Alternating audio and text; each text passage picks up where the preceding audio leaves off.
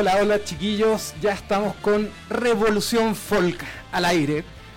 Bueno, hoy día es un día especial porque primero es el segundo programa que hacemos y tenemos auspiciadores. Así que aquí, lo estamos mostrando. Hidromiel Millennium 5 patas.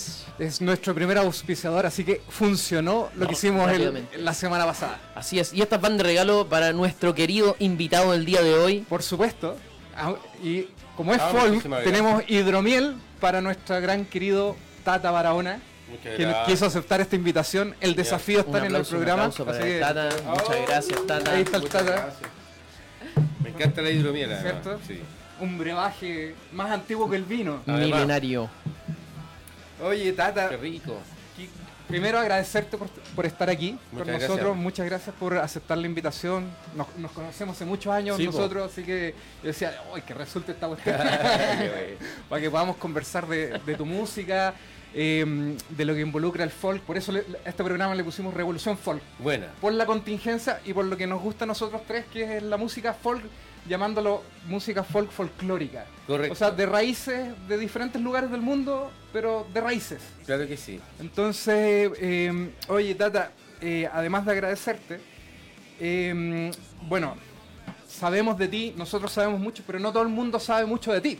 O, la, gente no, necesariamente saben tanto que, por ejemplo, participas en el Calenda Maya. Ah, sí, vos. Que ahí te conocí yo hace y yo. muchos años. Y, y probablemente. Sí, po. ¿Cómo partiste con el Calenda Maya? Bueno, partí siendo un, seguidor del grupo en primera instancia. Eh, fui alumno de flauta, de la asignatura de flauta del profesor Jorge Matamala, que es uno de los fundadores del grupo, junto con el Ítalo Fuentes. Entonces yo, como alumno de él de la carrera de pedagogía en música, me tocó una asignatura de flauta con él, afortunadamente para mí. Eh, puesto que nos, fundó una amistad entre nosotros, un trabajo colaborativo entre los dos también de largo aliento hasta el día de hoy. Trabajamos en diferentes cosas juntos, no solo en Calendamaya, sino también en otras agrupaciones y en un montón de proyectos. Eh, entonces fue de esa forma, primero yendo a ver al grupo, después haciéndome tan fanático y tan ganoso de colaborar de alguna forma que empecé a pegar los afiches del grupo. Cada vez que había conciertos, Matamala me avisaba y yo llegaba en diferentes universidades, en fin, me ganaba unas luquitas. Y, así lo hice durante un tiempo y, además empecé a estudiar, paralelamente el Matamala me, me cachaba más o menos inquieto, creativo, y me prestó un instrumento musical del Renacimiento, una viola da gamba, totalmente desarmada. Entonces me dijo, tenéis que armarla y ver si podéis tocar, porque yo necesito a alguien que toque un bajo, estaría bueno Así que ahí me di la maña, estuve durante todo un año preparando eso, eh, aprendiendo a tocar ese instrumento y finalmente esto fue el partido del año 91. ¿Y lo tuviste que arreglar? Eh, estaba desarmado, claro, tuve que armarla. El, desafío. Sin conocer de lutería, nada, así Nada, nada. Autodidacta.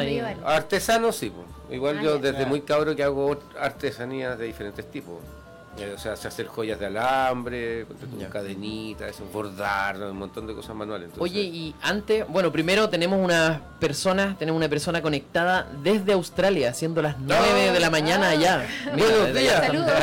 Buenos días. Un saludo para Oriana. También está Carola la Caracola, nos, nos saluda también. Saludos a la Carola. Muchos saludos a la Carola. Y otra cosa que te iba a preguntar, antes de, esto tú no tenías conocimiento, por ejemplo, del mundo medieval, porque hoy en día, imagínate con internet, estamos es muy fácil, muy fácil acceder a muchas cosas. No, ¿no? Para nada, ¿Y, cómo lo hacían? de hecho, lo hablábamos con Guiomar.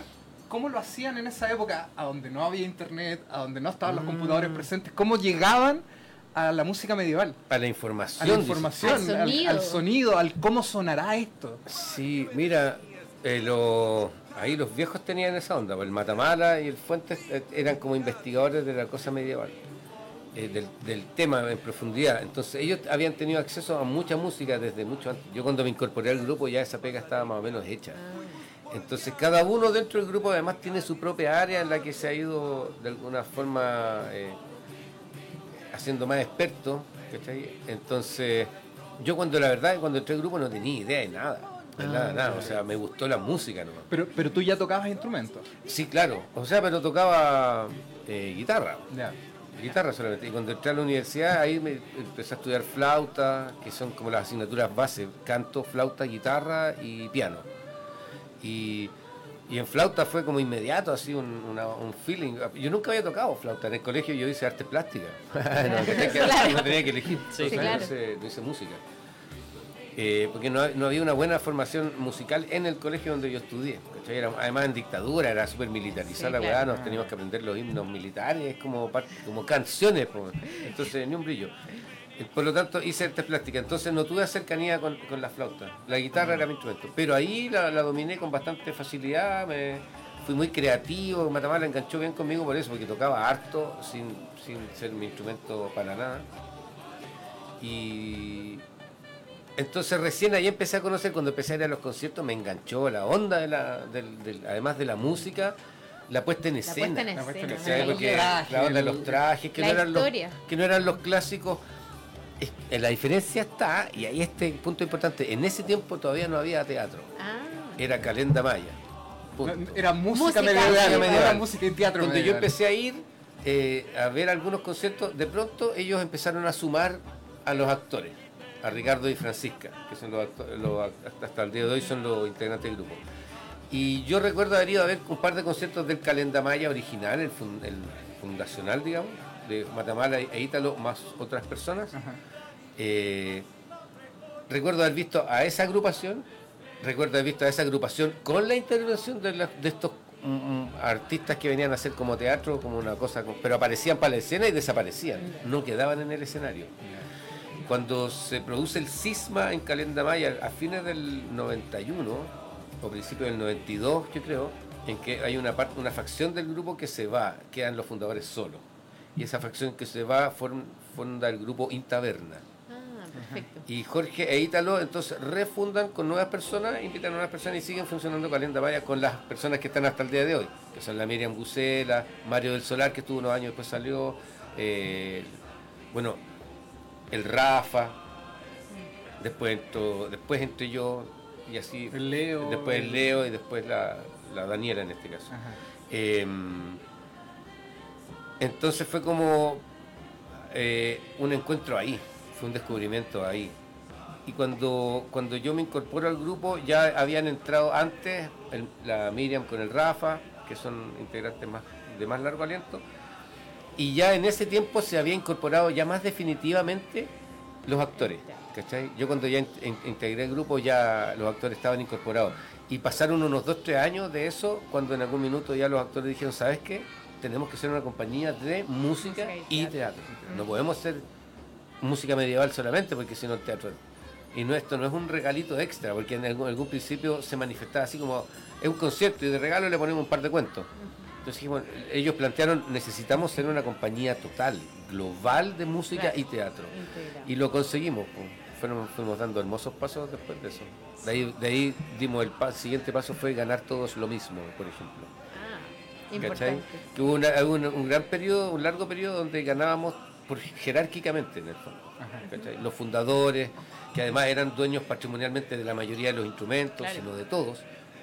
Entonces, llegó un momento en que empezamos después, todos incorporados, se compraban instrumentos siendo todos parte del grupo, por lo tanto era el esfuerzo de todos y en algún minuto dijimos, eh, ganemos todos lo mismo.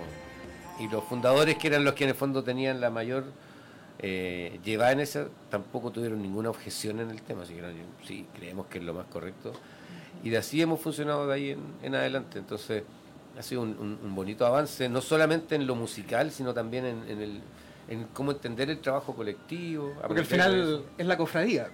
Claro, y finalmente devenimos en ser una cofradía bien... Explícanos un poco qué, qué, emociones, qué te genera ese, tema de la eh, cofradía, porque yo, yo he tenido la fortuna de mm. estar muy presente, muy cercano al calendario. Sí, y, he visto, y a mí me, me llena el corazón mm. cuando, cuando están todos, cuando, cuando se genera este es como respirar algo distinto. Sí, fíjate que es, una, es loca la, conjunción energética que se da porque em, pasa que cuando estamos todos siempre tenemos la sensación de uno más, ¿cachai? Entonces por eso eh, tenemos la sensación de ser 10. Ah. Em, suponemos que ese décimo es o Rambó de Vaquera o ese décimo es Calenda Maya, un ente ya que, es el que nos rige a todos nosotros.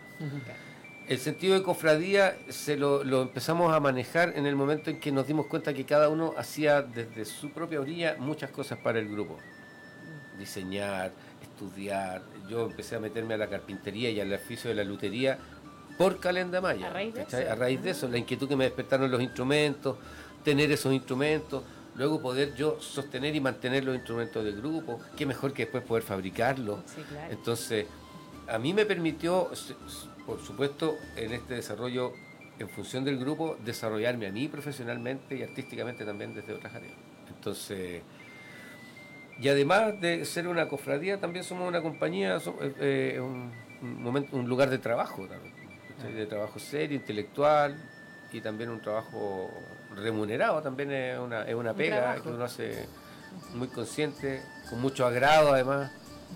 Y la experiencia artística eh, es siempre súper grata en el calendario. nosotros tenemos un público muy, muy rico, muy juguetón, ¿cachai? Muy lúdico, muy así de... Porque es lo que hacemos nosotros también, porque nuestra puesta en escena tiene que ver con eso. Entonces, es muy rica la fiesta que se da alrededor de nuestro, de nuestro espectáculo también. Oye, ¿y qué, qué cosas te gustan en música? Por ejemplo, cuando tocabas guitarra antes de llegar al calenda, ¿qué era lo que te gustaba en música? Oh, soy bien variado. En, verdad, en tocar guitarra toco como cierta área nomás.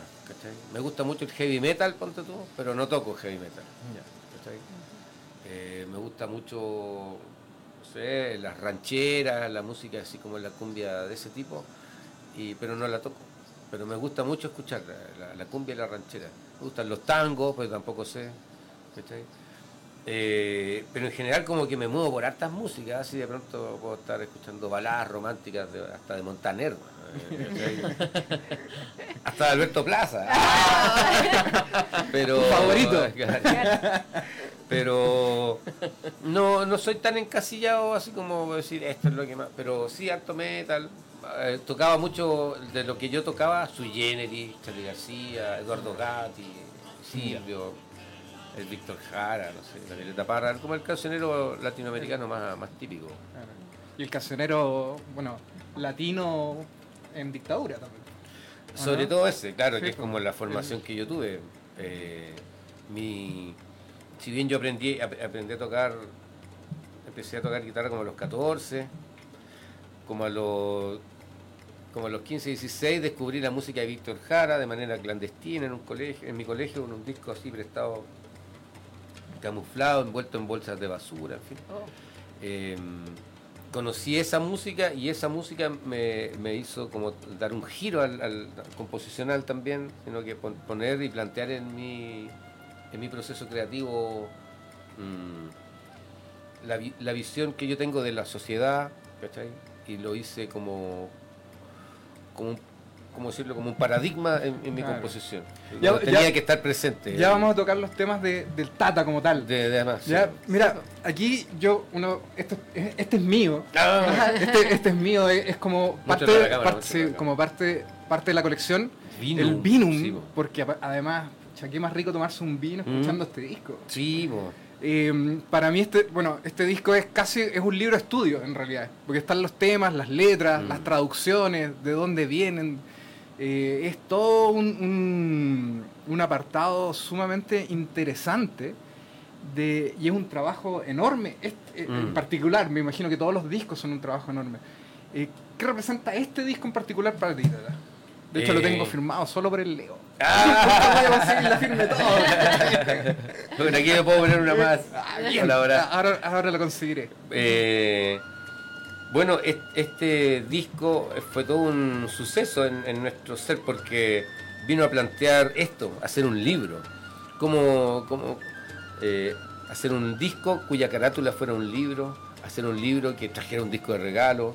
Son un, grupo de música, ¿no? Podemos estar haciendo libros, una, una serie de, de, discusiones en torno a eso. Eh, el sueño del libro yo, yo creo que lo acuñaba especialmente Jorge con Ítalo. Sobre todo porque además ellos fundaron el grupo en función de esta temática misma. La primera vez que ellos se encuentran es justamente porque eh, Ítalo tenía que hacer una conferencia sobre el vino en Argentina. Se topó casualmente con Jorge que se conocían así de vista, comentaron esto y Jorge le dijo, ¡ay, pero qué interesante sería que además le pusierais música! Yo me hacía algunas piezas musicales de, respecto del vino, ¿en serio? Bla, y podría, sí, estaría bueno. Podría invitar a alguien para que se sume además, para no ser los dos nomás. Y eso, con música del vino, se fundó el Calendamaya. ¿Cachai? Esa fue la primera vez que se... Y después de esa gira, estos dos locos dijeron, oye, estaría está interesante, podríamos invitar más gente, no solo tres, podríamos invitar, no sé, dos personas más, un quinteto, y en fin. Y siguieron trabajando sobre la base de este tema y después se convirtió en un punto de estudio para, para ellos dos de siempre.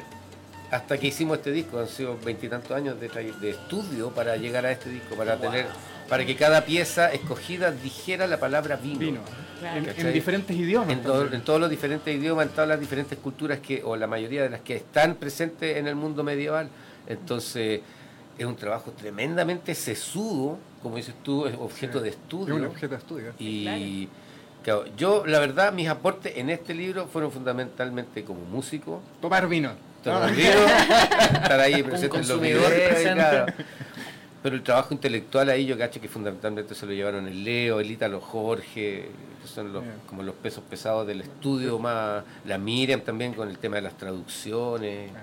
Eh, bueno, todos de algún modo trabajamos, pero yo sé que ahí el peso intelectual se lo llevan los cerebritos ahí que son que nosotros. ¿Y no, te consideras del, lado de los cerebritos? No, yo soy más un homo faber que un homo sapiens.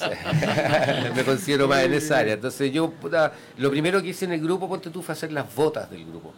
Porque tocábamos con unas chinitas de, de género esta, y ni siquiera, ah, eh, de las chinitas, chinitas de, de plástico y, tela negra. Con elasticadas. Claro, entonces no, no pasa. Ah, no, no, no, la chicle, no, la chinita. entonces yo lo encontraba feo, eh, no feo, pero como que podíamos ser un poco más arriesgados. Y empecé a esos mismos zapatitos de, de género, sobre ellos coser cuero y hacer como unos zapatos cómodos de moverse y todo pero forrado en cuero con puntitas y Uy, ¿tú le hiciste la puntita a las botas del Leo Mellado?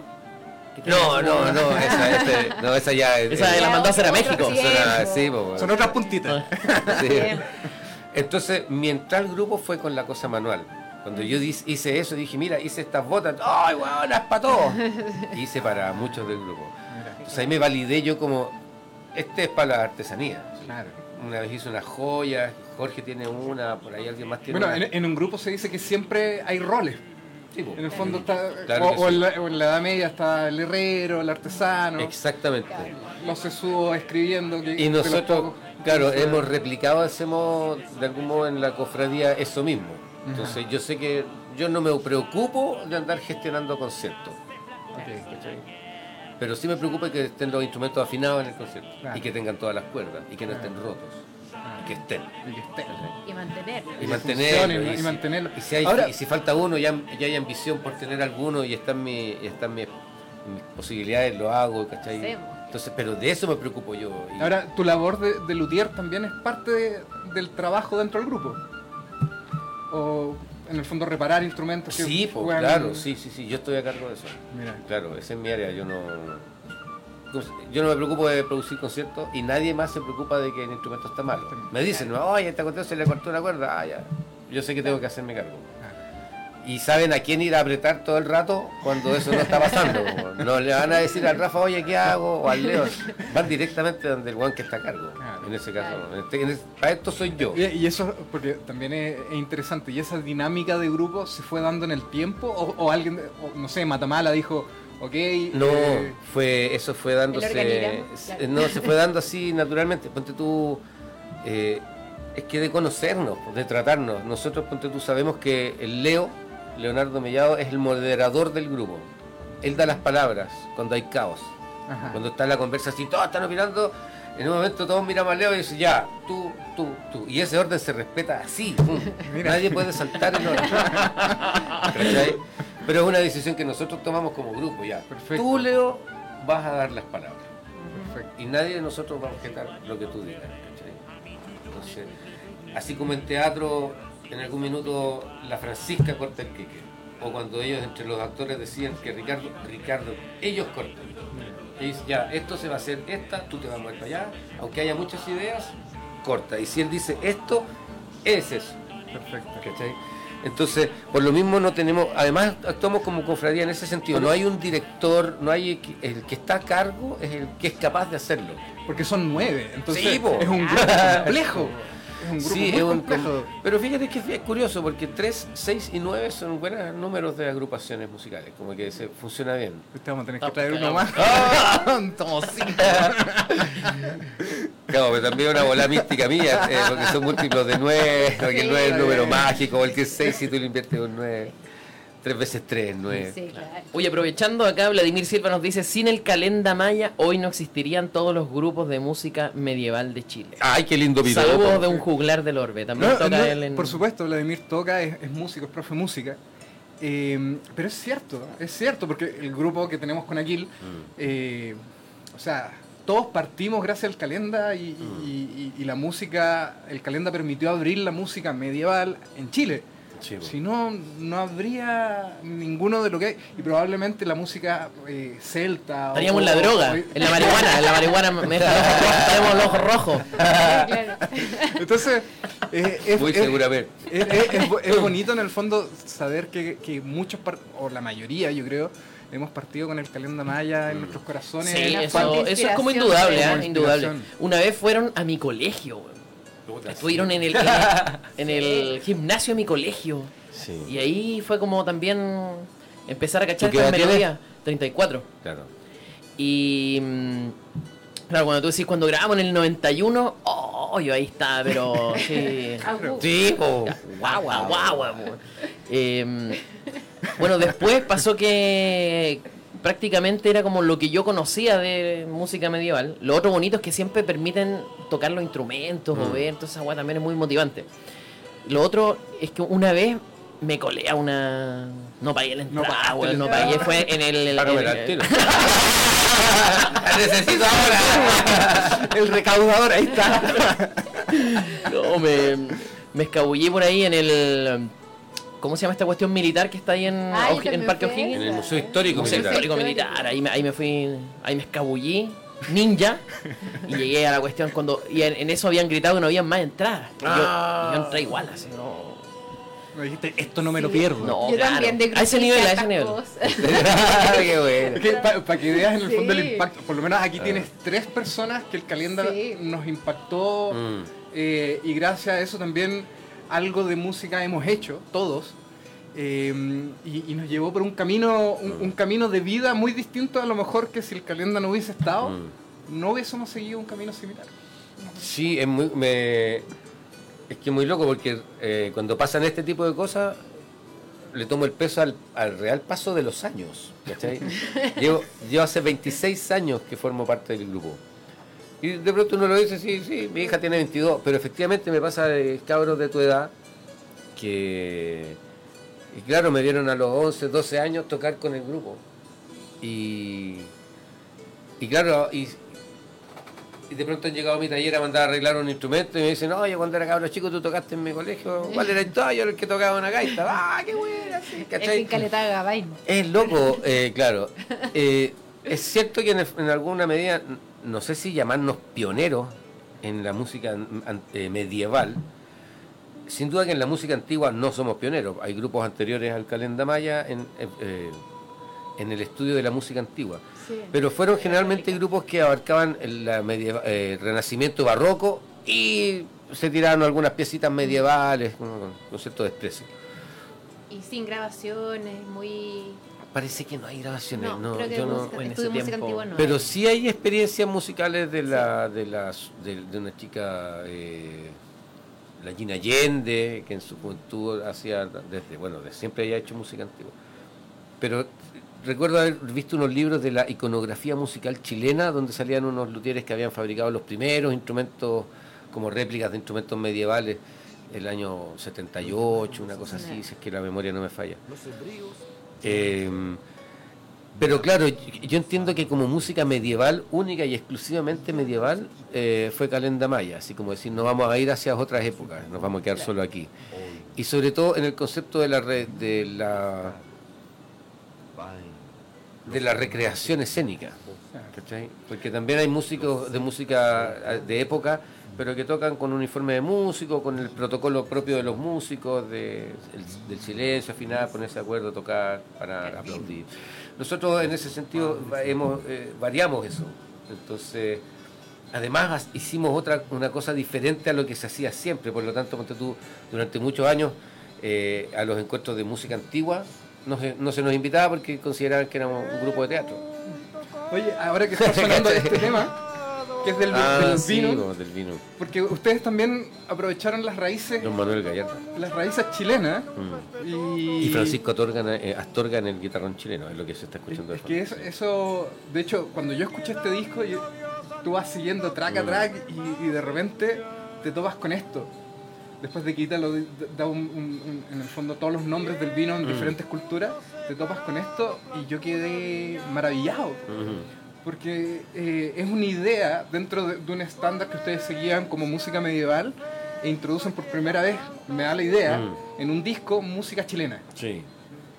Yo diría como única y como única vez. No lo vamos, no lo vas a volver a ver, yo creo, eh, porque fue eso también fue una un debate interno muy interesante, porque era necesario eh, el rescate de esa, de esa música, que es lo que quizás recoge más puramente el espíritu que de la música medieval que llegó hasta nuestro continente en algún minuto. Eh, el primer disco del Calenda Maya, las fotos de la carátula fueron tomadas en el fuerte de Mancera, en Valdivia, que fue construido con planos medievales si bien se construyó en la época posterior, pero sí con planos de la época medieval. Entonces hay una, hay un, en nuestra cultura hay un montón de cosas eh, que quedaron ahí desde esa época, que se han venido. Hay muchos giros melódicos de cantos populares, religiosos chilenos y supongo que latinoamericanos, que son copias de las melodías gregorianas, ¿cachai? De la misa, pero con textos escritos acá. Entonces era necesario y muy prudente, siento yo, hacer y rendir un homenaje a esa expresión del canto a lo poeta, el canto a lo humano, con el guitarrón chileno, un instrumento nacido y criado en Chile, al estilo como se fue dando la organología medieval. Tú veías a una persona pasar con un instrumento, chuta, te hacía algo parecido y así aparecieron los 18 modelos diferentes de cítola, por decirte algo. Oye, escuchemos un poquito el guitarrón. Seguro. Mi dulce nombre vino a los hombres les encantó porque los curo de espanto y les acompaño en su camino. Yo soy el ser más divino, los amo con frenesí.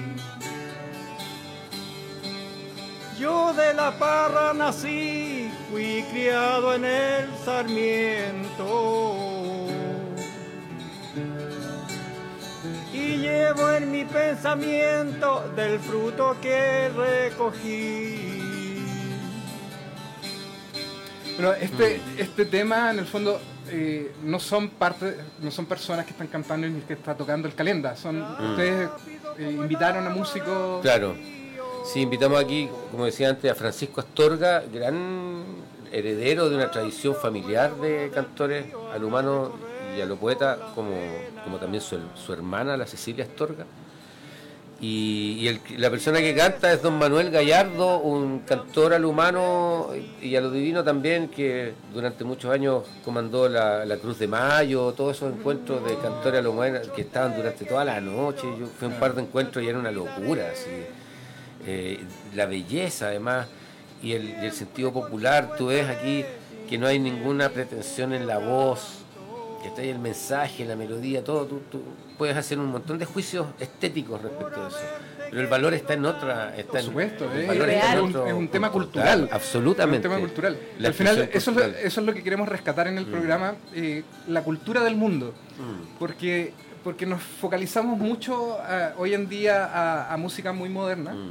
Eh, pero en general toda la música tiene raíces. Entonces lo que buscamos es eso, compartir un poco con los músicos chilenos que están haciendo música folk o folclórica. Em, y, de eso también eh, me gustaría pasar. Hiciste un tema mm. en el último disco eh, que se llama Calenda Maya. Sí, De hecho lo voy a colocar. Entonces, porque a mí me, me enloqueció. Ahí tú lo pones ahí y suena todo. Aquí, oh, qué modernidad. De hecho, soy, soy, yo el que el que armando, vamos armando entre todos un playlist. Esos son los alienígenas que asustan a Cecilia. bueno, te inspiraste por esto, la cofradía. Claro. Eh, no recuerdo la, por supuesto, el, trance creativo es muy, muy loco, entonces no recuerdo cuándo fue que la hice. Sé que en mi cuaderno está anotada la fecha, el mes y el año, en fin. Pero no recuerdo el impulso que me llevó a, componerlo. Y la música en algún minuto yo la inventé en el tiple, que es un instrumento que toco en el calenda. Eh, y tenía una, tenía una, guitarra como unas funciones armónicas en el fondo. Y, no sé por qué razón en algún minuto sentí la necesidad de hablar de lo que éramos, de, yo poner en una canción lo que, lo, que, lo que significaba la cofradía para mí, lo que yo veía de ella. En, alguna, de algún modo rendir un homenaje, sentido yo desde mi orilla artística, eh, a este grupo que me ha dado a mí una formación tremenda para escenario. O sea, cuando, tú hablas de este disco, que es mi tercer disco en formato profesional. Eh, cuando yo me empecé a ser conocido, que fue hace muy poco, hace ocho, años atrás, el, año 2011, cuando, cuando yo salté a la escena pública y las, personas me dijeron, ven, ponte en el escenario, queremos que cantes, yo tenía una puesta en escena. Y esa puesta en escena yo la tengo gracias a que he trabajado en Calenda Maya. Sin eso no tenía cómo saber moverme en el escenario, cómo improvisar un texto, cómo tomarme de una persona que me comenta algo para yo no perder el hilo de, de mi discurso.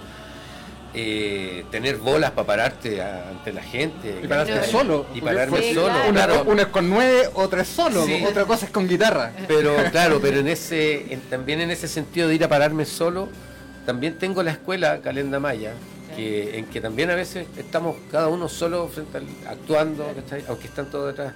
Y eso me, también me indica que están todos mis ancestros detrás. Mi padre, mis abuelos, todos los que en algún momento acompañaron este camino y también lo empujaron hacia adelante.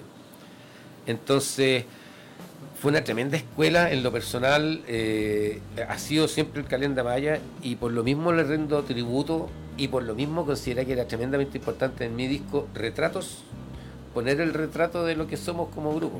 Qué lindo reconocimiento. ¿eh? Sí. Oye, aquí em, hay algún comentario el público. Atma nos dice, Calenda Maya fue uno de los primeros grupos medievales en Chile, una inspiración de magia y teatro, los mejores recuerdos de la época de la universidad. También nos dicen, mira, Oriana Miller, yo conocí al Calenda por un programa de UCB TV. UCB TV, de todas maneras. Mostraron un reportaje sobre cuando fueron a Europa más de 20 años atrás. Ahí dice, luego Adrián empezó con los dragones y bien vivo y siempre fue carrete ir a verlos. Ah, sí. Gran Santiago Televisión. Ese era el canal que transmitió nuestro, nuestro viaje a un viaje que hicimos a Roma y Asís. ¿Eso entre qué, año fue? Eso fue el año 97. Sí, si, es que eso, claro, tiene que ser en, 97, en cuarto medio. ¿En serio? Hoy está en séptimo. Yo, yo los vi en la U después de eso. Mira qué buena. Sí, muy probablemente esa persona está hablando de ese suceso, porque, em, claro, en esa gira, que fue eh, la, primera gira donde estuvimos en Roma y todo eso, hubo una persona que nos acompañó y solo filmó tomó fotos y filmaba, porque él trabajaba en este canal de Gran Santiago Televisión, que se veía en la señal 22, era como una señal así poco. Ah, ¿Cachai? Era señal abierta, pero muy poco vista. se veía en Valparaíso y en Rusia. O tan poco vista como UCB le dice, de, en eso. Estoy hablando de aquellos años, hace 20 y tantos años atrás. Dice Rodrigo Hermosilla, yo los conocí al Calenda en los concilios de dragones de la U de Chile. Hermosilla y Quintanilla. Un abrazo, Rodrigo Hermosilla. Bueno, ahí, ahí, ahí Hermosilla, debo, decir que, el concilio, otro, otro de los íconos de, de, de muchas cosas de hecho, yo, me hacía, cargo del Concilio de Dragones en la producción musical. Entonces yo lo llevé a ustedes. Correcto, correcto. Cuando tocaron la primera en el Zócalo, abajo. Tocamos en varias ocasiones. Eso, sí, por supuesto. Cerraban, era el broche de oro del concilio, claro. Ellos representaban la música de todos los libros de rol y fantasía que había leído y desde entonces los sigo y los apoyo en lo que puedo. Ah, qué buena, muchas gracias. Y también nos están saludos desde Puente Alto y de Frutillar también. Buenísimo. Nicolás Orellana y Simrit desde Frutillar. Y otra cosa que nos decían es que podrían sacar algún un librito de nuevo, como el que estábamos hablando. También decía. Ah, bueno, todavía nos quedan, ¿ah? No los hemos vendido todos los que mandamos a hacer, así ¿Ah, que. Sí, sí quedan. Sí. Voy a, comprar. A comprar. Es, eso, esta es una pieza que después va. ¿Dónde se compra? ¿Eso dónde se podría comprar? Solo con Calendamay, somos muy fome. Para distribuir somos pésimos negociantes. De cajas de libros.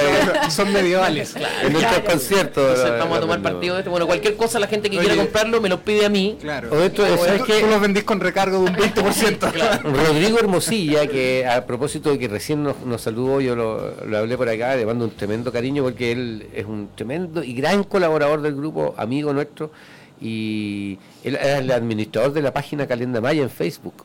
Él el ah. creador de la página, sin él no seríamos nada nosotros en la red, te lo juro. Así es que por intermedio de esa página yo creo que es lo más fácil como para contactarnos y pedir.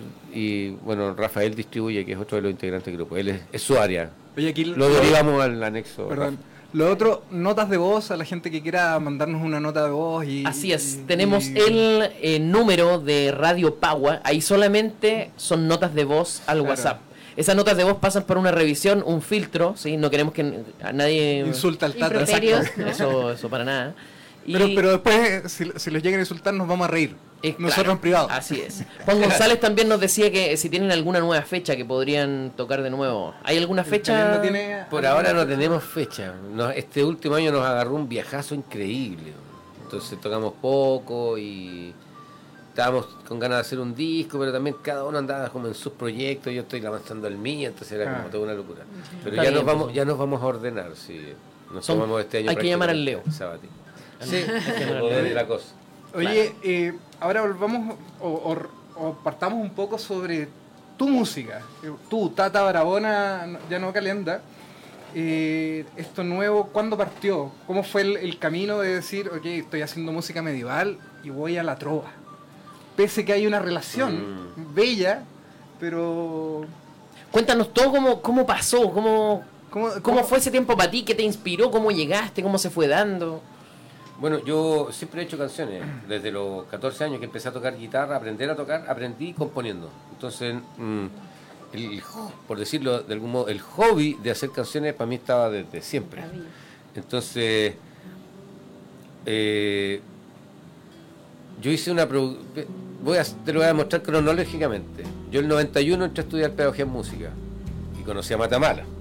A fines del 92 ingresé al Calenda Maya y paralelo a eso, el año 93, llegando muy poquito en el grupo, hice mi primera producción musical en un cassette. Llamó A los amigos y la compañera. Eh, ¿Y eso, ¿Eso todavía una, Yo tengo mi copia. ¿Tenés tu copia? Mi, copia original. Mi mamá tiene uno.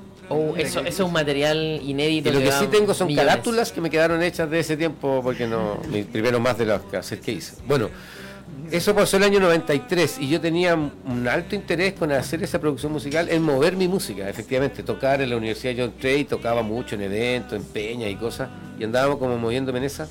Entré al grupo, empecé a trabajar para Calenda Maya y no volví a hacer ninguna producción musical hasta el año 2003. Uy, harto. 10 años dedicados solamente al Calenda Maya. Y componiendo, por supuesto, es que, como te decía antes, el Calenda Maya significa un trabajo eh, junto con otros trabajos que tenía con Matamala en otro grupo que se llamaba Gregoriani, Gregoriani Carminis, que tocábamos en matrimonio, ceremonias de. y Tritonus. Tritonus. De hecho, tocaste en mi matrimonio. Después, claro, Tritonus con Mario. Siempre he dedicado a la música. Eh, en familia acá, toda la, claro, todo se mueve. La red de conexión. Exacto.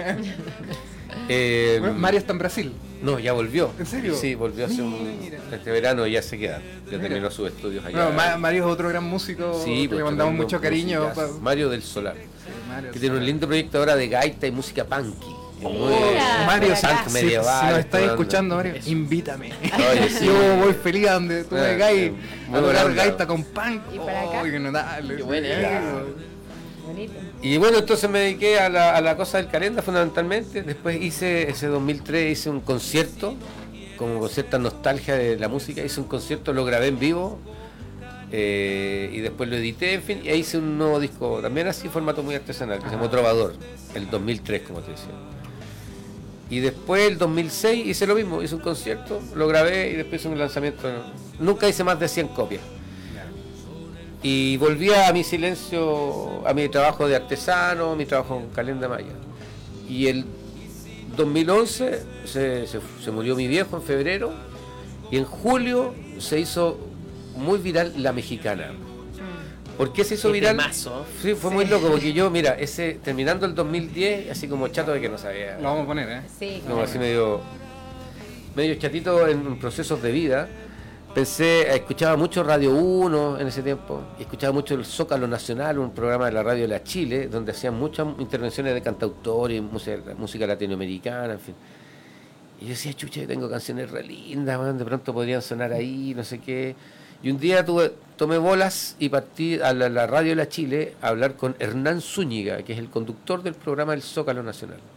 Le dije, mira, yo soy un cantautor chileno, soy grupo Calendamaya. Ah, yo Calendamaya, sí, los conozco. Yo soy Tata Barona. Ah, pero sí, pero sí, me han hablado de ti el Alexi, el Pancho Villa, en fin, un montón de gente. tenía mi nombre en el aire. Yo le regalé unos discos míos. Le dije, mira, escúchame, si te gusta, de pronto invítame alguna de tus cosas, yo feliz de venir.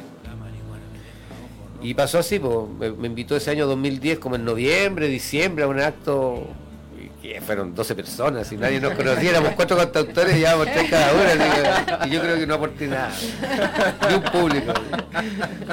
Entonces, y, se grabaron todas las canciones de cada uno. Las grabó Claudio Mateluna, que tiene una página en YouTube que se llama Trova en Chile.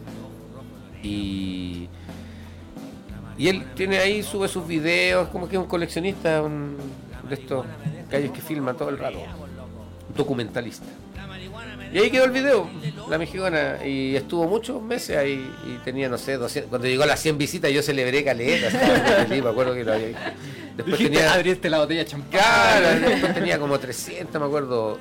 Y ocurrió esto en julio, que lo pasaron casualmente por, por un programa de radio, de la radio tiempo que se escuchan prácticamente todo Chile. Con el Nicolás Larraín. Con Nicolás Larraín y Fernando Larraín. De, hecho, yo lo estaba escuchando. ¿Tú estabas escuchando ese programa? la pega, sí, está, generalmente los ponía porque era lo único que me hacía reír, sacarla de, sacar esta cuestión del, de la típica pega. No, no, no. No, en la pega, en la pega. Trabajando. Era lo único que me hacía reír la mañana. un programa de 8 a 10 de la mañana que tenía. Y, y, lo estaba escuchando y parece, no, no me acuerdo si el día siguiente o a los dos días, porque lo escuchaba normalmente, llamaste. Claro, es que pasó eso, fue un loco porque alguien llamó a la radio y tenía puesto como música de fondo la mexicana. Y estos buenos que somos medio melómanos se dieron cuenta inmediatamente. Dije, oye, ¿qué estáis escuchando? O un loco. Y el loco los hizo escuchar 12, no sé, unos pocos segundos en el teléfono. Oh, qué loco. Y los buenos quedaron pegados con eso. Y el día siguiente de eso, eh, después yo supe porque yo escuché los programas en retroactivo. Caché que los buenos entraron el día siguiente, lo primero que dijeron, oye, estamos tapados en mensajes de gente preguntándonos qué fue eso que pusimos ayer y lo estuvimos buscando y es un tal Tata Barahona. ¿Quién es? No tenemos idea quién es, dijo. Y pusieron la cuestión, pues entero, la canción entera. Y llamó la mamá por teléfono y los puteó al aire porque cómo se le ocurre poner esa ordinaria y no sé qué, toda la cagada. Tenían un programa muy, tenían un programa muy particular. llamaba a la mamá y, y, se metía el hermano y iba, iba así como a saludar al hermano. Claro, pasaba cierta hora el programa y se metía y lo metían en el estudio a hablar ahí, después con el reality de la familia. Y de pronto, al final del programa abrían el teléfono a cualquier persona. no sé. Oye, y prestas calditos aquí en la avenida, no sé cuánto. su publicidad, o algunos que estaban puros garabatos, no sé. Y en eso fue la persona que hizo esto de la mexicana. Ah. Entonces, pues al día siguiente lo pasan, pasa esto de la mamá, que los voy a desheredar por estar poniendo su cuestión y que la caga. Lunes, martes, miércoles y a mí como el jueves me, llegan unos mensajes, muchas solicitudes de amistad en Facebook. Y yo, cacha, yo dos días antes había dado una charla sobre lutería escolar, una pega que yo hago y yo dije, puta, deben ser pegas por esto. Y confirmé todo, no, acepté, acepté nomás, dije aquí, peguitas por delante. y una de las personas que me había escrito, eh, inmediatamente me mandó un mensaje, y yo lo leí, me decía, oye, están tocando tu canción ahí en, la radio tiempo, es genial tu música, no sé qué. Ah. No estaba en mi archivo una cosa así porque mi música no sonó. Yo le, de hecho le puse, ¿sabes que no? Debe ser una confusión o alcance nombre porque mi música no suena en la radio. no sabes cómo, yo no sé cómo tú sabes que yo hago música, o sea, qué weá esto. y fue muy loco. Y después efectivamente puse la radio y, estaban las personas, a cada rato estaban hablando así, ¡qué zarpa! decían el, la, la, Y entonces ahí fue cuando yo decidí llamar a la radio, efectivamente, como para, puta, oye, muchas gracias, me están haciendo la paletía. Y me entrevistaron no sé cuánto rato. Así, fue muy gracioso. Y después de, de hecho, creo, creo que todavía está en YouTube esa entrevista completa y uno la puede escuchar. es muy notable. Y fue muy loco porque yo de partida no me lo esperaba y tampoco supuse que iba a generar tanto movimiento.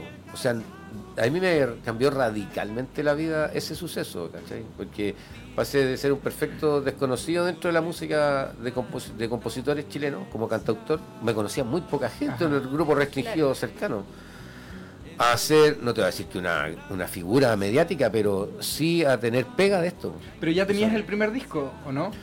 No. No, todavía no. No, es que producto de eso salió el, Rafael Egaña, que me había dicho, compañero del Calenda Maya, el Rafael, que me había dicho en innumerables ocasiones, hagamos un disco, Juan, tenéis canciones súper bonitas. Y le decía, pero aquí, ¿para qué va a hacer un disco, Juan? Si nadie me conoce, nadie va a mis conciertos, ¿quién va a comprar el disco, Ya he hecho copias, 100 copias de cada disco y me hace un culo venderlas. y, tengo 99 en la casa. No, por suerte la gente que apreciaba mi música en ese tiempo siempre me compraron todo, pero yo no encontraba entonces ahora me, llamó cuando empezó a pasar esto y me dijo, Juan, todo el mundo me anda hablando de tu canción, Juan. Es el momento de hacer un disco. No podéis decirme que no, tata, Juan. si, no lo hacemos ahora, vamos a cagar, dijo. Vamos a cagar él arriba del carro todo el rato conmigo, hermano, con hermano, cercano. Mira, aquí nos, nos dice Nicolás, escuchábamos todos los días al Tata en La Pega, Nicolás Orellana, coreábamos sus temas en La Pega y no parábamos de cantar. Ese trabajaba conmigo en la oficina. Ah, en la oficina fue furor el Tata hace 2000, del 2016 parece. Ah, mira. Furor. Y le vamos a pedir también a Rodrigo Hermosilla que ponga ahí, que busque, porque Rodrigo Hermosilla está pero como community manager, pero espectacular acá haciendo las pegas. le preguntaron dónde está la, dónde está la web de Calenda Maya, al tiro nos puso el link. ya, aquí al tiro. Y le vamos a pedir ahí a Rodrigo que busque la, entrevista en YouTube si es que la puede colocar acá. La entrevista con los No lo presionen, Hermosilla es capaz de todo, no lo pongan a prueba. No es necesario ponerlo a prueba, es una vamos, vamos a invitar a Hermosilla. Vamos a invitar, claro. Puta, no estaría mal. Tipazo, Hermosilla. Mira. Lo queremos mucho. Y entonces de ahí saltaste. Claro, y ahí me hice, me empecé a ser conocido, empezaron a llamarme personas de locales para que tocaran sus locales. Eso fue como lo primero, lo que más empezó a suceder claro, luego de Claro, y eso fue, eso es lo que me pasaba a pasar para siempre.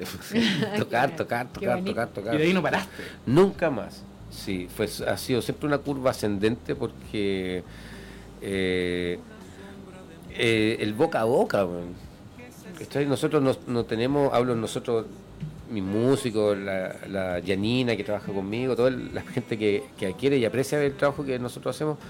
Eh, no tenemos campañas publicitarias, ¿cachai? De, hecho, más, ratito, que, yo quiero que pongamos un video que alguien, no recuerdo el nombre, que alguien hizo con uno de tus temas sobre la situación actual que está pasando. Mm.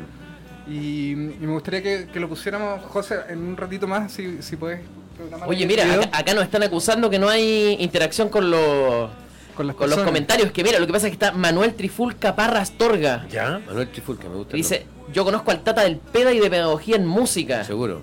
Me acuerdo de su anécdota escuchando música en la cancha. Como, es como un sueño porque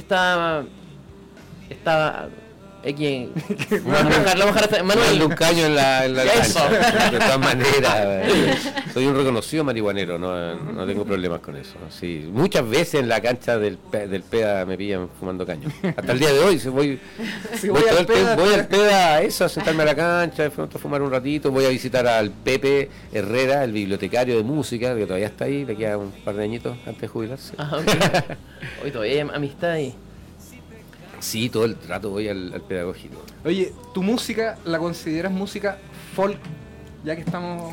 Eh, claro, dentro de, lo que yo entiendo ahora como la categoría aquella, de todas maneras, sí, en algún minuto fue canto nuevo o, ah, la, nueva canción, como que el, mismo nombre. Folk es un concepto, hace poco estuve conversando con un loco de Concepción, el Daniel Lacroix, que es de la bodeguita de Necanor, y él me contaba que hace años atrás, cuando recién empezó a salir el Chino y el Manuel García, puta, antes del 2010, quizás antes, él armaba unas cumbres que les llamaba folk. ¿Cachai? Porque para él era eso como la onda del Dylan, la onda de la guitarra y el cantar y, también el contenido social. Así que es un, un, concepto que yo creo que de pronto se empezó como a acuñar por allá, dentro de nuestro territorio. Por supuesto que es un concepto mucho más amplio. Eh, sí, yo creo que sí, estoy dentro de esa categoría de, del folk, como lo llaman ahora, que es el humano y la guitarra. Y también eh, lo que hicieron los medievales, por la crónica, ¿cachai? Dejar un testimonio de época en el fondo y... relatar una experiencia de vida del, momento de vida que estaban pasando. Seguro, claro, dejarlo ahí de manifiesto, convertido en arte de algún modo, eh, para que sea palpable. Entonces sí, yo siento que soy como mucho parte de una estirpe de, humanos que trabajan en este sentido y le dan a la música ese sentido y esa dirección también, porque yo podría ser pachanguero. ¿cachai? A mí me, tocó conversar una vez con el Leonardo Mellao, integrante de Calenda Maya. Y de Gens Goliath. De también, y de ahí, de ahí que conversamos harto. Y mm, a mí me gustó mucho la canción eh, Ailaba 100. y esa canción la encontré, pero así ya o sea, la mexicana me encantó, mm. espectacular, y la, y la otra la amé. Y conversábamos con él, yo le preguntaba a él, oye, pero ¿cómo llegó a esto?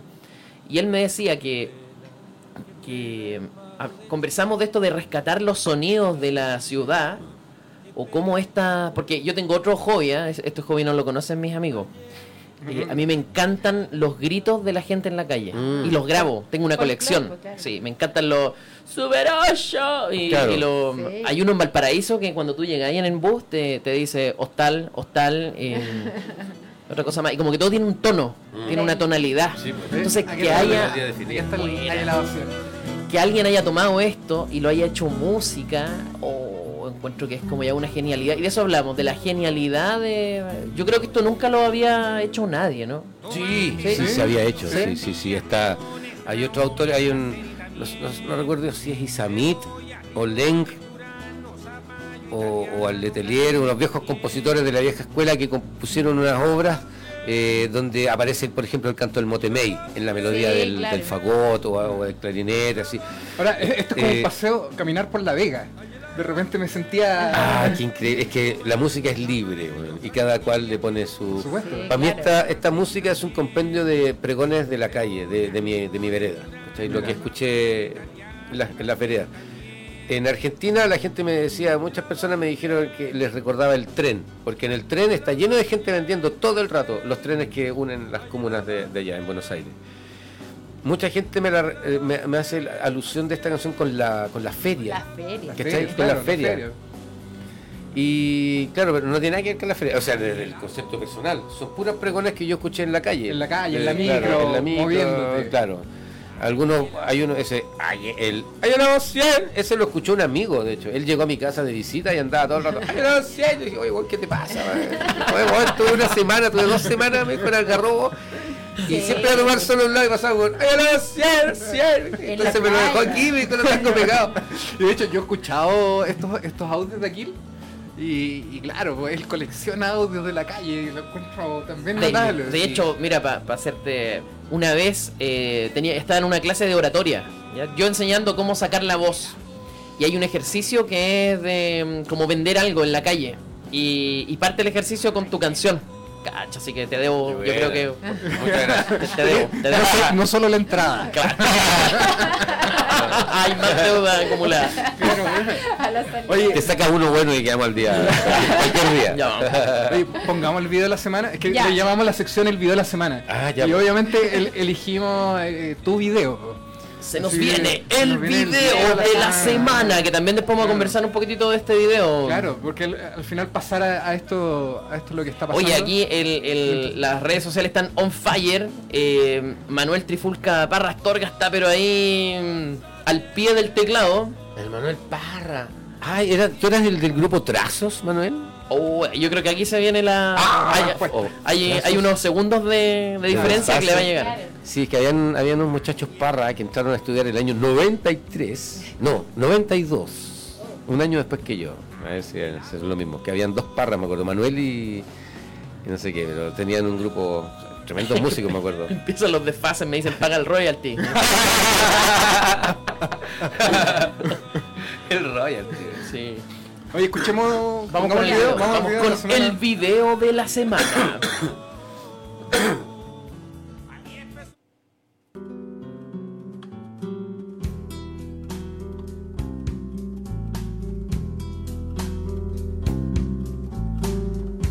una sombra de muerte que se cierne en sus tierras. Perros verdes infringen el castigo con placer. Piedra contra la bala, fuego contra las leyes. Y el temor que se siembra, siembra la rabia también. Buses como luciérnagas El fruto del odio que sembró la sociedad. Y si no quieres eso, pues edúcalos con calidad y devuelve las tierras que robaste sin piedad.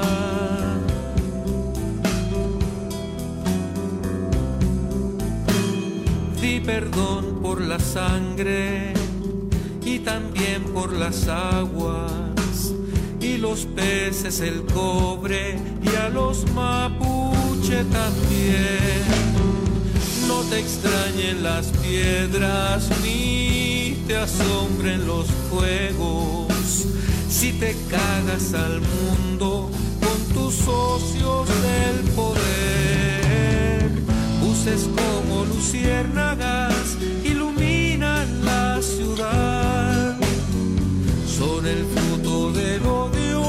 sembró la sociedad. Y si no quieres eso, pues edúcalos con calidad y devuelve las tierras que robaste sin piedad. Luces como luciérnagas iluminan la ciudad. Son el fruto del odio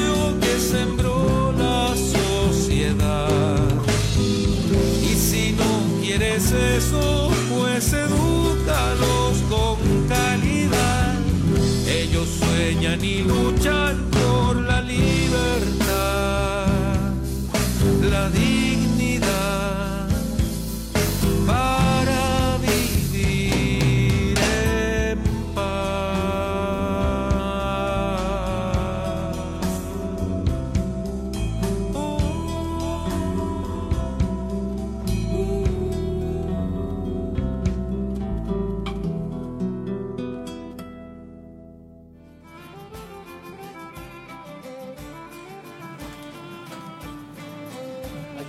Volvemos, sí, Oye, eh, volvemos después del video. Y mira, eh, ahora estamos en, una contingencia social mm. y tus letras han marcado un icono. Muchas letras son como, como, como que hubiese tenido una bola de cristal. Exacto. Mm, Exacto. Sí, no, estamos en lo mismo de siempre. Mm. Eso es. Porque, eso es lo peor de todo. Y es terrible. Sí. Porque, mira, este video que tú acabas de mostrar, hay como dos otras versiones de esta misma canción hechas video. Hay una persona de Concepción, este personaje y hay otro más. Em, y muchas personas me han hecho un comentario respecto de esta música, como aludiendo así como, qué buen tema te sacaste a propósito de esto. Claro. No. Pero no saben que viene no, esta varios años. está en el disco del 2015. Claro. Pero yo además, yo la compuse el 2013 hablando de mucho tiempo atrás. Em, esa que está sonando ahora de fondo, que se llama Retrato de Chile, la compuse hace como cuatro años atrás. ¿No? ¿Cuándo pasó lo del la raíz? El, caso del, del, atropello de atropello? seis años atrás. Hace seis, años, atrás. Hace seis años atrás compuse esta canción. Duele todavía. Seis o cinco años. Entonces, la voz, la voz presente. Claro. Nuestro controlador, el, el José. Al tiempo que pasó eso, yo terminé de escribir esta canción, que ya la había iniciado, tenía las dos primeras estrofas, pero me faltaba concluir, me faltaba texto. Y cuando ocurrió eso ya definitivamente decantó. Entonces, efectivamente, son canciones, como dices tú, más bien antiguas, que han ido leyendo el, fenómeno de lo que somos. Eh, yo lo había planteado ahí en las canciones como una, como dijo una vez un sociólogo de Temuco, que me encantó, tengo que encontrar su nombre en algún minuto. Él decía que yo hacía música descripcional. Que ese era el formato de música que, como que a ese concepto llegó él, descripcional, porque decía, no toma partido, para ahora no toma partido de una posición. la describe. Estás, relatando lo que ves. Yo no estoy diciendo vamos a quemar buses compañeros a la calle, no. Estoy diciendo se queman buses en la calle. Y debe ser por esto. ¿Cachai? Eh, entonces, haber sido en algún minuto, cuando conocí la música de Víctor Jara y decidí hacer con mi música música que, tuviera que ver con el contexto donde yo vivía, con, la visión de lo social en algunos de los aspectos de mi creación, eh, mm, es, una decisión que yo tomé y que, que he llevado hacia rajatabla hasta el día de hoy. Eso es lo único que yo te puedo decir de, como de ese concepto. Y por eso tengo estas canciones. Por eso eh, eh, de mi cuerpo logran salir estas ideas y expresarlas para eso. Porque en algún minuto yo decidí que así fuera mi música. Yo creo que es por eso. Entonces, em, yo creo que yo la única capacidad que tengo es de poner en verso y música esto que tú, todos pensamos, todos sentimos. Una chica una vez en Valparaíso me decía, tú tienes tu capacidad, me decía, ella era muy volada, me decía, tu capacidad es tomar las frecuencias de la emoción, la alegría, la rabia, la pena, todo, todas esas emociones, y tú esa, tomas una emoción y la transformas en vibración sonora, y cuando se la entregas a la gente, a la gente le, le toca esa vibración y se emociona. Si le tocas la otra vibración, me decía, tú eres capaz de convertir las emociones en vibración sonora. Y, eso es lo que ella, a eso le atribuye el hecho de que la gente la tome, tome el mensaje y todo eso. Yo creo que eso también tiene que ver con que la publicidad es boca a boca, corazón mm. a corazón, más que nada más que llegar y poner grandes avisos. Claro, es un camino mucho más lento, pero, que llega mucho más adentro, siento yo. Más real. Sí, sí, mucho más profundo. Y de los temas que has hecho, ¿cuál para ti es como un tema que haya sido como, no sé, significativo, el que más te guste? Hay el lado 100. Sí, buenísimo. Sí, yo creo que hay el lado 100 es la expresión más fiel de lo que de lo que yo he, sentido o he querido hacer con mi obra musical, el retrato de la sociedad. Y yo creo que ahí está la clave, porque es una muestra muy muy sincera de algo muy muy habitual entre nosotros, que inmediatamente te dice, ah, chucha, te está hablando de algo que yo... Algo que está ahí todos, todos, claro. Todos en nuestro país hemos, hemos escuchado eso, esas melodías. Si no conoces la canción y no conoces esos pregones, te va a llevar a tus pregones. Entonces, yo creo que esa canción para mí, en ese sentido, es muy representativa de lo que yo quiero, como que yo quisiera pasar a la historia de la música, por, decirte algo. Mira, eh, en unos comentarios algunas personas colocaban los temas que más gustaban y todo, pero esos comentarios, ¿viste que se van perdiendo? Mm. Ya. Quedando arriba. Cooperamos, cooperamos.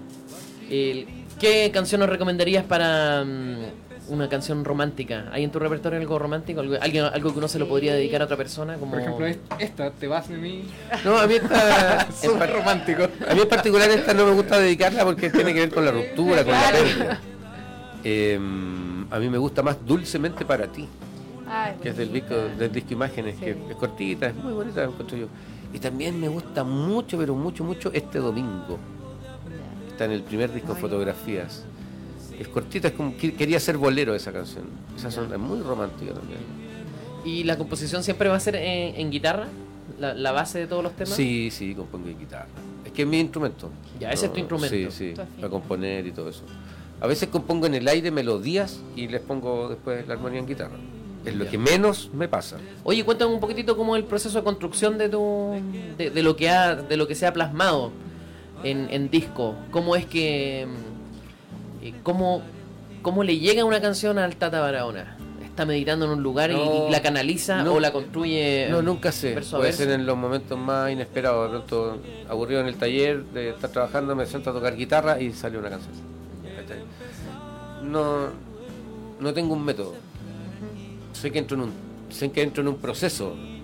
Yo lo denomino trance, porque no, no recuerdo siempre el alrededor de lo que hay cuando estoy creando, Es como una cuestión que me agarra de pronto. Y, cuando entro en la dinámica desaparece todo alrededor. Tengo que buscar un papel, un lápiz y dedicarme a eso.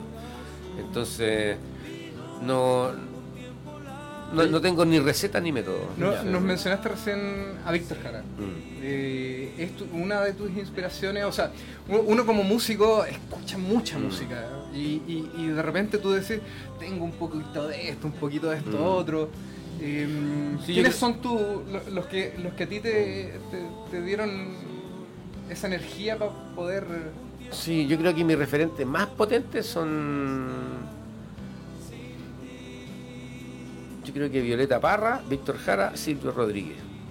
Es ahí mi, mis mentores, así es como una, es una trinidad musical. Es una trinidad magnífica, sí, sí, porque la, la, Violeta es, puta, es todo el arte, todo el arte contenido en un solo ser humano, maravilloso. Yo, yo, yo, para este programa traje un tema, en realidad puse algunas cosas, eh, como te decía, nosotros vamos compartiendo esta playlist, la discutimos, la conversamos durante toda la semana, ¿qué hacemos? porque este es el Derecho a Vivir en Paz, de Víctor Jara, pero tocado por Luana Lubre. Mm. ¿ya? Eh, con, con, con, con, eh, sonidos más, más celta. Ya. ¿ya? Y mm, lo voy a poner un poquito.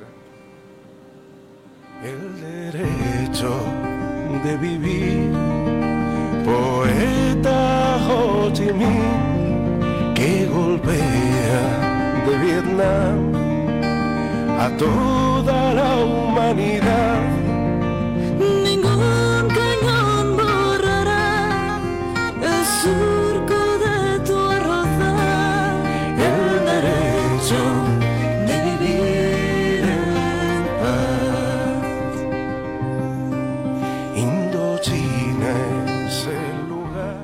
Ismael Serrano. Ismael Serrano, exactamente. Yo, eso te iba a decir y tú lo, reconociste inmediatamente. De hecho, cuando pasó todo esto, eh, Benito Romero, que es el, gaitero de los Lubre, posteó en su, en su muro eh, la, cuando estaban. Porque yo sé que fuiste a, tocar guitarra en al frontis de la Biblioteca Nacional. Ah, para las mil guitarras de La Paz. Para, las mil guitarras de La Paz. y como habían varios videos, él las postea, porque también... Y, comenta que, Víctor fue eh, para él eh, un cantautor sumamente importante que lo escuchaba desde niño. Mm. Entonces creo que Víctor ha marcado muchas generaciones a nivel mundial, porque, porque este, es un tema que, que, se ha grabado en diferentes lugares, en mm. diferentes de hecho, eh, temas de Víctor se han grabado en diferentes idiomas que, uno hasta se sorprende. Mm. Y, eso me lleva también a poner el siguiente tema, que era es eh, el manifiesto, pero en sueco. Oh, qué loco. en sueco. Entonces, si José le puede subir un poquito.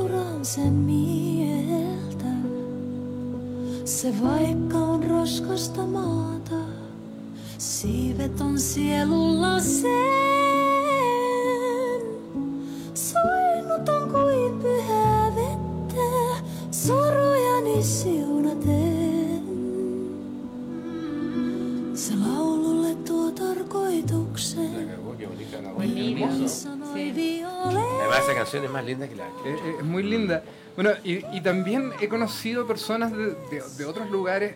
Es que a mí me sorprende Víctor, Violeta, me sorprenden. Eh, son, son artistas que han trascendido el mundo. Mm. Eh, conocí a, otra persona de, eh, de, No recuerdo bien si era Finlandia o qué sé yo y ella hizo un proyecto completo, porque era, era una chica que hizo un, proyecto completo, ella, su, su, su, violín y música de Violeta. Oh, qué bonito. Y era, fue hermoso, lo presentó aquí en, Santiago, la conocí ahí, y, de verdad uno se, se va sorprendiendo cómo, cómo, la música chilena trasciende, la música folclórica mm. chilena trasciende el mundo y llena a muchas personas, no, no solo a los chilenos. Mm.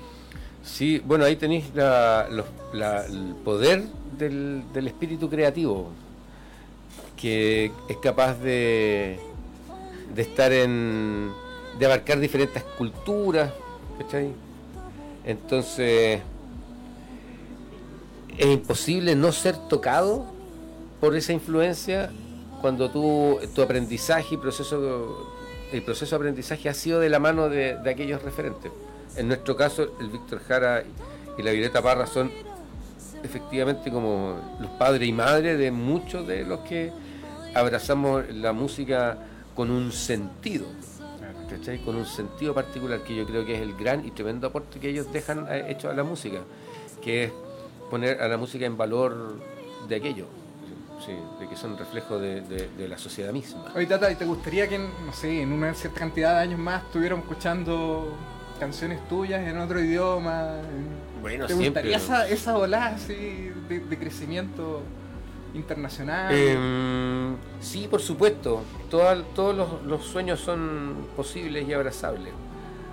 Em, ahora lo que más me interesa es tocar. A mí me gusta tocar. Oye, toquemos. Me gusta tocar. Toquemos.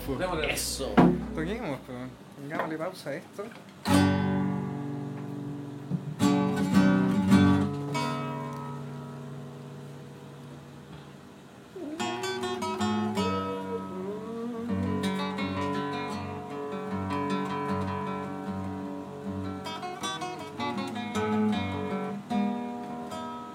Salir esto.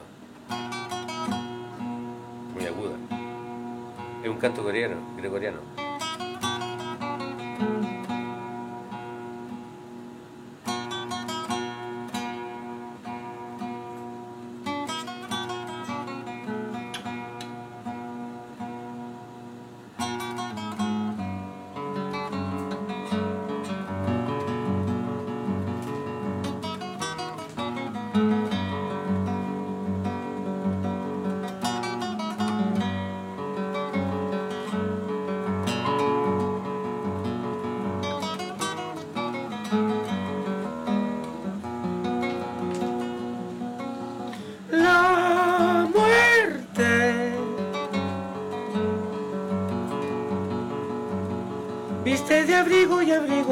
Falsa piel. Sonríe.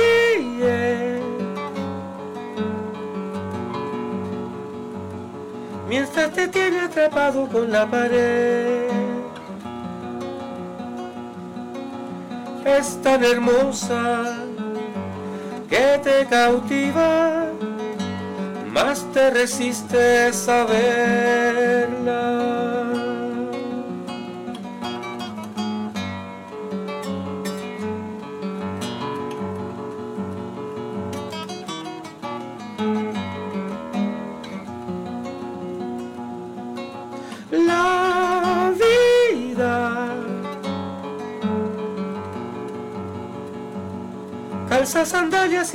De lana piel. Lástima.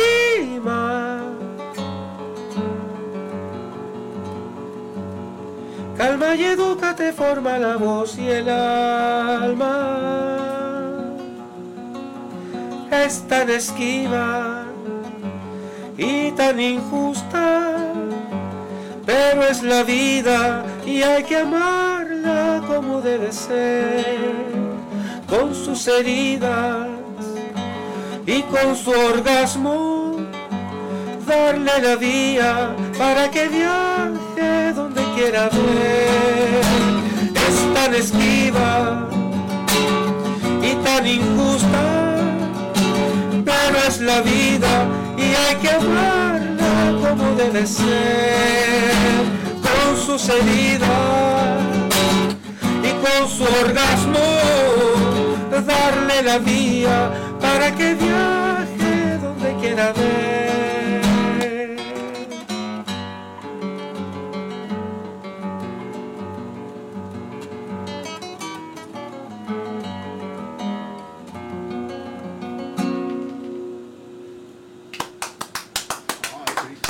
Raro. preciosa. Qué lindo. Mira de las el tema que más se repite que, dicen las personas que le gusta es Te vas de mí. Ah. Y, hay una cosa muy bonita que dice, mira, Oriana Miller dice eh, que está en Australia. Fíjate que aunque es un tema de ruptura, cuando uno está roto, a veces cuesta sacar el dolor y canciones como esta son un bálsamo. Mm. Pone palabras a cosas que uno siente pero no le encuentra el nombre. Mira qué bonito. Tienes toda la razón. Absolutamente, sí. Y yo creo que quizás, claro, es el ahí entra el proceso de sanación, que es la medicina que provoca la música, cuando, como dice ella, justamente de pronto remover la herida con esta canción, si te gusta, si te hace sentir complacido, seguramente te va a poder permitir sangrar esa herida, sacar lo malo y, de poco ir sanando. Así es que vamos con esa, ¿o no? Oye, pero espectacular, por favor.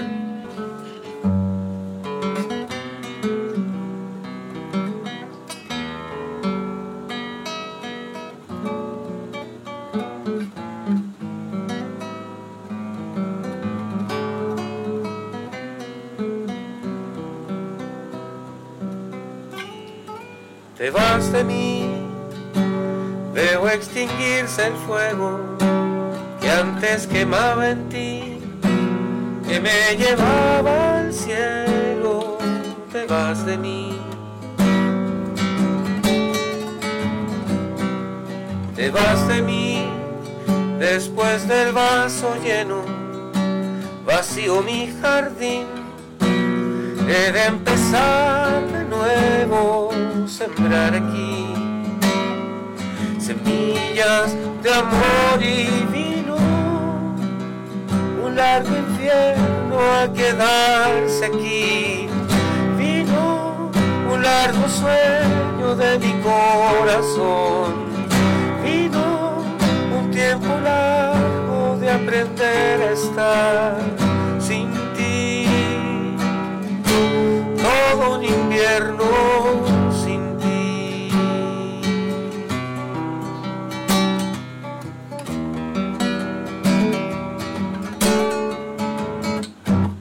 Te vas de mí después de tantos vuelos. Me quedo en tierra al fin para mirar el cielo y pensar en ti.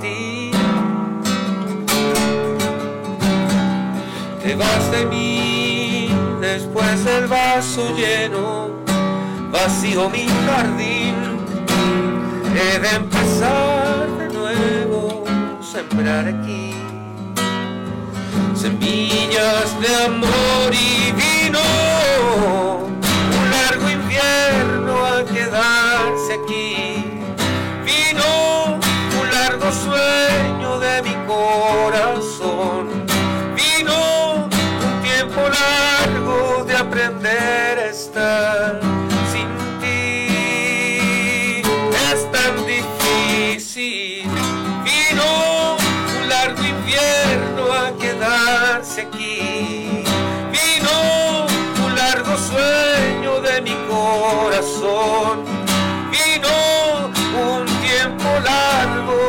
Aprender a estar sin ti. Todo un invierno sin ti es tan difícil sin ti. Te vas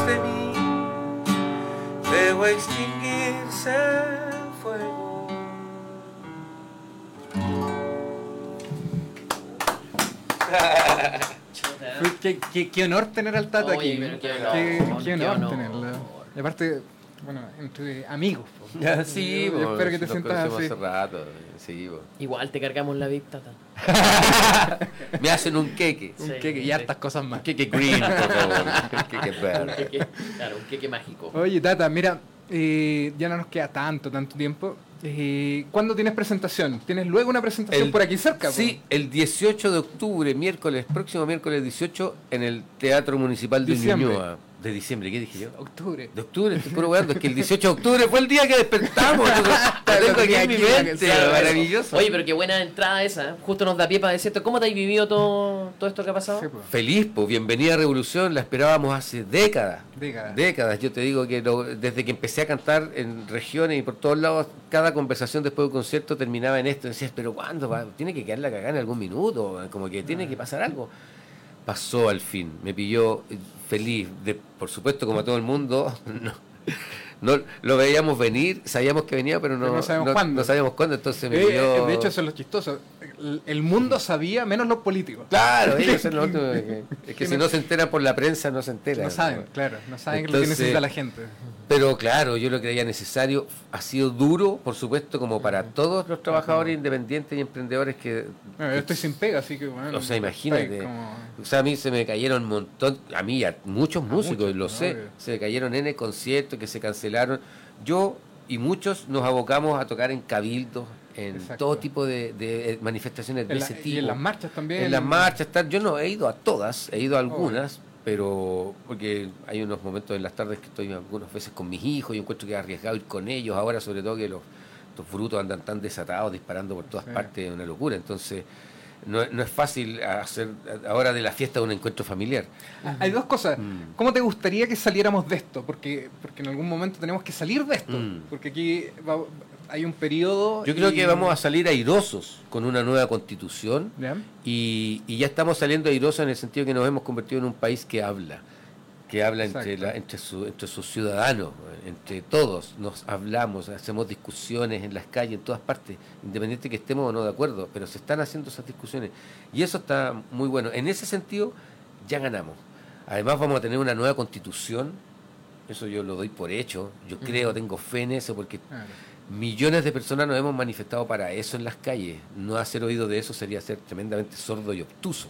Entonces yo creo que vamos a tener una nueva constitución y que vamos a construir un país mucho más acorde a la belleza que como pueblo tenemos. Mm. Se ha visto tanto arte también por las calles, desde rayados hasta mm. carteles, canciones. Canciones, los eh, músicos en la calle. O sea, las tesis, olvídate, sí, cruzó el mundo. Sí.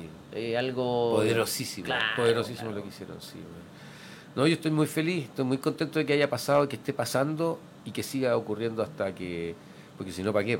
Con todo, si no, ¿para qué? Oye, ¿y qué mensaje le daría a la gente que. Mm, em, uno con la música llega a los corazones? ¿Qué te gustaría comentarle a la gente que te escucha? O, mm, o, mm, o en el fondo, gente que a lo mejor no se entera de algo por porque el artista que le gusta le, dice, le dice algo. Eh, chuta, a mí me, me, cuesta esa parte porque no yo creo que quizás la única voz autorizada que yo como humano tengo es mi música. Yo invito a que, quizás invitar a la gente que con estas canciones, con mis canciones y con las de muchos otros autores y autoras, eh, vayan a la reflexión, a la reflexión profunda de, las problemáticas que nos abordan. Y yo creo que eso es lo, el gran, como la... Mm, el pase gol que yo podría dar. En, mi música y en muchas otras está, está puesta esa reflexión, hay que abrirla y hay que, hay que abrir esos, debates. Em, y por supuesto querernos, querernos, querernos y cuidarnos entre todos. Yo creo que esa, es la clave. Eh, estar atento a lo, que le pasa al otro, a sumarse a, los dolores y a, apoyar fundamentalmente en que esos dolores pasen. Entonces, elegir bien a quienes nos van a dirigir, participar de las elecciones, porque no solo se mueve el culito en las calles, también en las urnas. Y, hoy en día, hoy día de hecho es el último día para votar en, el, último sistema municipal. Exactamente. Bueno, y, la gente tiene que votar. Una voz, una voz del más allá. Un poquito de, dato duro, un 91% de lo que sacó del, de la votación de municipales quiere una nueva constitución. 91%. 91%, bueno, mira. Entonces, bueno. Es, es, importante que en Alguien que cuelgue el, inmediatamente en este programa el mm. link para poder votar. Mm. Yo, lo que punto es que es importante participar. Y ese es el punto. Yo, creo que, que, como chilenos, eh, yo lo he hablado harto, eh, tenemos ciertos grados de responsabilidades también individuales. De todas maneras. Y, uno de ellos es, no pararnos a, votar. Porque al final, claro, veníamos en una baja así de, participación ciudadana. Y, claro, y después tú esperas mucho del político, mm. pero al final el político es elegido con ni un tercio de la, de, la, de, la, cantidad realmente que debería ser elegido. O sea, somos presididos por un tipo que fue elegido con un mínimo porcentaje de gente, y además tiene ahora mínimo, aún mínimo de, apoyo. está solo completamente. Está solo, está solo. Bueno, y por, eso también eh, eh, eh, a mí me, encanta tu no le entreguen el poder, mm. y, que, al final cuenta eso, no, no, le, no dejemos que que, que, las personas que nos representan mm. nos representen de una mala manera. Claro. Porque es una representación, no, no solo es, en el fondo, tú le estás en, eh, eh, no es una representación directa, no es el, Tata va a hablar por mí, él, va a tomar decisiones por mí. Mm. Y, ese, y eso es lo peligroso, porque es como entregarle un poder a, a, una persona que tú no es tu familiar, no es tu amigo, no es nada tuyo, y él va a hablar y votar por ti. Claro y él va a tomar decisiones por ti. Exactamente. Entonces, si tú no, no tomas esa conciencia, no vas a, vas a terminar votando o por cualquiera o no vas a ir a votar. Mm. Y ese ha sido lo peligroso y, también una situación que, es nuestra responsabilidad. Sí, pues de todas maneras. Hay también una construcción de lenguaje que es muy compleja en ciertos temas que no todos las entendemos. Eh, pasa que... Mm, mm, si yo quiero defender un punto, de repente no tengo ni el lenguaje técnico para poder defenderlo. Eh, y pasa porque venimos de una cultura en donde nos hemos ido... mm, Es como que es primero el huevo o la gallina. Llegó un momento que me encontré con, oye, yo no sé de esto, no tengo una Mm. educación cívica que me permita como defender ciertos Claro. puntos. Ni tener Eh, conciencia de otros. Anda, anda que, que desde mi desde mi formación humanista vaya a entender cómo se mueven la AFP y los fondos de aquí para allá. Oye, me va a costar pero un montón, pero es como algo que se ha ido dando también que se va construyendo. Claro, Y- y, nos pasa al revés. pues, desde mi formación ingenieril, eh, uno, uno sabe mucho cómo se mueven los fondos, cómo se mueven muchas cosas, eh, pero el otro lado uno no lo tiene. Entonces, ¿pero qué es lo que pasa? También apunto mucho al- a la pérdida de, de- de historia, de, de- de las, de las elecciones que han tomado nuestros líderes, Sí, que son completamente erradas. No tener educación cívica. De hecho, yo tuve edu- educación cívica yo en mi colegio, afortunadamente. Tuve un profe que, que- que después, al final, al final, al final, cuando, cuando nos dio todo su. terminamos el curso, nos contó a algunos, no a todos, que había sido torturado. Eh, nos explicó lo importante de esta situación, Mm. de, de participar, de ser activos en, en lo que uno hace en su sociedad, eh, desde el, desde el núcleo, desde, desde tu comunidad, desde donde vives, hasta, hasta que uno va avanzando. Mm. Pero, pero, pero era una, eh, por lo menos yo recuerdo mucho a ese profe, le tengo mucho cariño porque, porque eh, oye, hablamos de constitución, habla- hablamos de cosas que hoy se está, se- están en boga, pero uno tuvo una mirada y un, y una, y un conocimiento desde la educación. Mm. Entonces no partes de cero. Y es sumamente importante que, que- que- que nuestras futuras generaciones, que son los que vienen de más atrás, tengan la, la misma oportunidad que tuvo uno. Mm. Y eso, y eso hasta eso se- hoy en día está, restri- está- Sí, está po. restringido, entonces es difícil, es difícil. Es difícil, pero también hay que tener esperanza, hay que tener la, la convicción de que si no, ¿para qué? Sí, po. Si no, ¿para Sí, qué? po. Sí. Oye, me dicen que ya está cerrada la votación digital. Ah, sí, po, Ay, pues ya ahora. hasta ahora, si en realidad. Claro. Bueno, el que no votó, patada en la ra- No. Sí, bueno, no estuvo votó. desde el 12 la cosa abierta. Sí, entonces pues hace harto rato. Sí, harto rato, harto rato. Pero bueno, eh, parte de la cultura también, toda última hora. Sí, eh, Pero hay que darle de- nomás. Sí, de poquito vamos a ir aprendiendo. Eso. todos. Oye, hagamos la mención a, a Hidromiel. Oye, Sí, Millennium. Aquí tenemos, Aquí- estamos, le estamos Ah, fal- mostrando Falta el. ¿Cinco puntas? No, cinco patas. cinco, cinco patas. patas, Ahí está. Hidromiel. Vamos Ahí- a está ver por qué ahí, está. Hidromiel Millennium de la marca Cinco Patas. La Plaza La Dignidad tranquila hoy día. Sí, todo Y- tranquilo. y escuchando, no le entregues el poder. Todo está como para tomarse una hidromiel en esta tarde de domingo, ¿no? Pero la voy a ir a enfriar primero. Sí, Exacto, supuesto, por tómense la supuesto que sí. fría Muchísimas, y muchísimas gracias. Ahí sí. un saludo a, a Daniela Cinco Patas. Que, que- Salud, que eso. es A Daniela también. Nuestra auspiciador oficial. Entonces, oye Tata, micrófono abierto. Puede decir lo que quiera, lo que guste. Mandar saludos, a su- eh, a su mamá, tocatas, a su- fechas o lo que quiera. Bueno, lo primero, agradecer todo el apoyo que siempre la gente le brinda a mi trabajo musical, a ustedes por invitarme a su programa de radio, gracias por eso, por poder difundir. Además, que este miércoles 18 de diciembre, en el Teatro Municipal de Ñuñoa, el ex California, vamos a estar lanzando el disco Retratos, que de todos modos ya están todas las plataformas digitales para poder escuchar eh, iTunes, Spotify, YouTube y todo eso, todos los lugares donde hay música. Así es que pueden acercarse ahí a disfrutarlo o ir a apoyarnos en este concierto en el Teatro Municipal que está, está re lindo hacer por primera vez un teatro grandecito para nosotros solos. Sí, muy bonito. Yo, yo quiero ir. Ya pues, vaya. Oye, Quiero ir. Vamos. Por supuesto. Por- no, hay que pagarle el trato. Por Oye, Ticketek, ahora sí. la- Ahora sí la pagamos. por claro. Ticketek las entradas están ahí disponibles. Súper. Ya, por Ticketek. Y ahí vamos a hacer una nota de prensa. Ahí grabando. Oh, no- Buenísimo. No, no sería malo, no sería malo. Oye, nos eh, deja entrar en el backstage. Exacto. Bueno, para, para mí ha sido. ¿Algo más? Si te se te queda en el tintero algo? No.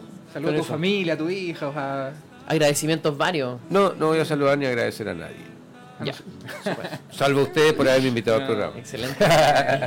Oye, para mí ha sido un honor, Tata, tenerte acá, porque como te dije, el- en octavo básico, algo así como en el año 98, De más. y ahí escuchando Calenda en mi propio colegio, eh, me cambió la vida. Algo, algo que iba para un. como para una línea, de repente vino como un meteorito y pum, lo cambió de dirección un Qué poquitito. ¿ah? Y aquí estoy, aquí con esta. Con esta manga de borrachos de amigos. Yes, Goliath. Así es. Genial. Entonces. Eh, es un honor, un honor tenerte acá y, también, eh, como decían muchas personas ahí, eh, marcaron un precedente de influenciaron a mucha gente. Mm. Y eso es como algo, yo te diría, trasciende, trasciende al individuo. Y, ahora, y ahora el, Tata está en el fondo con la música actual, con lo que estás mm. haciendo tú como solista, también. Pues, sí, pues, y, eso, y eso es lo otro. y después ya sacaste tu genialidad de rescatar lo lo que no es más propio, como imagínate la feria. Hoy día mismo anduve en La Vega comprando, escuchando todos esos gritos. De mm. hecho, eh, anduve también viendo ahí si podía grabar algo, pero está con muchas bolsas complicado.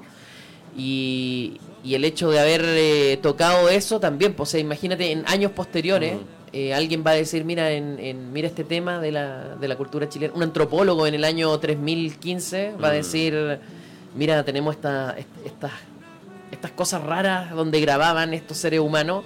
Y mira los gritos que, que decían, cosa más extraña. Estas crónicas de vida. Claro, sí, así que ha sido todo un aporte.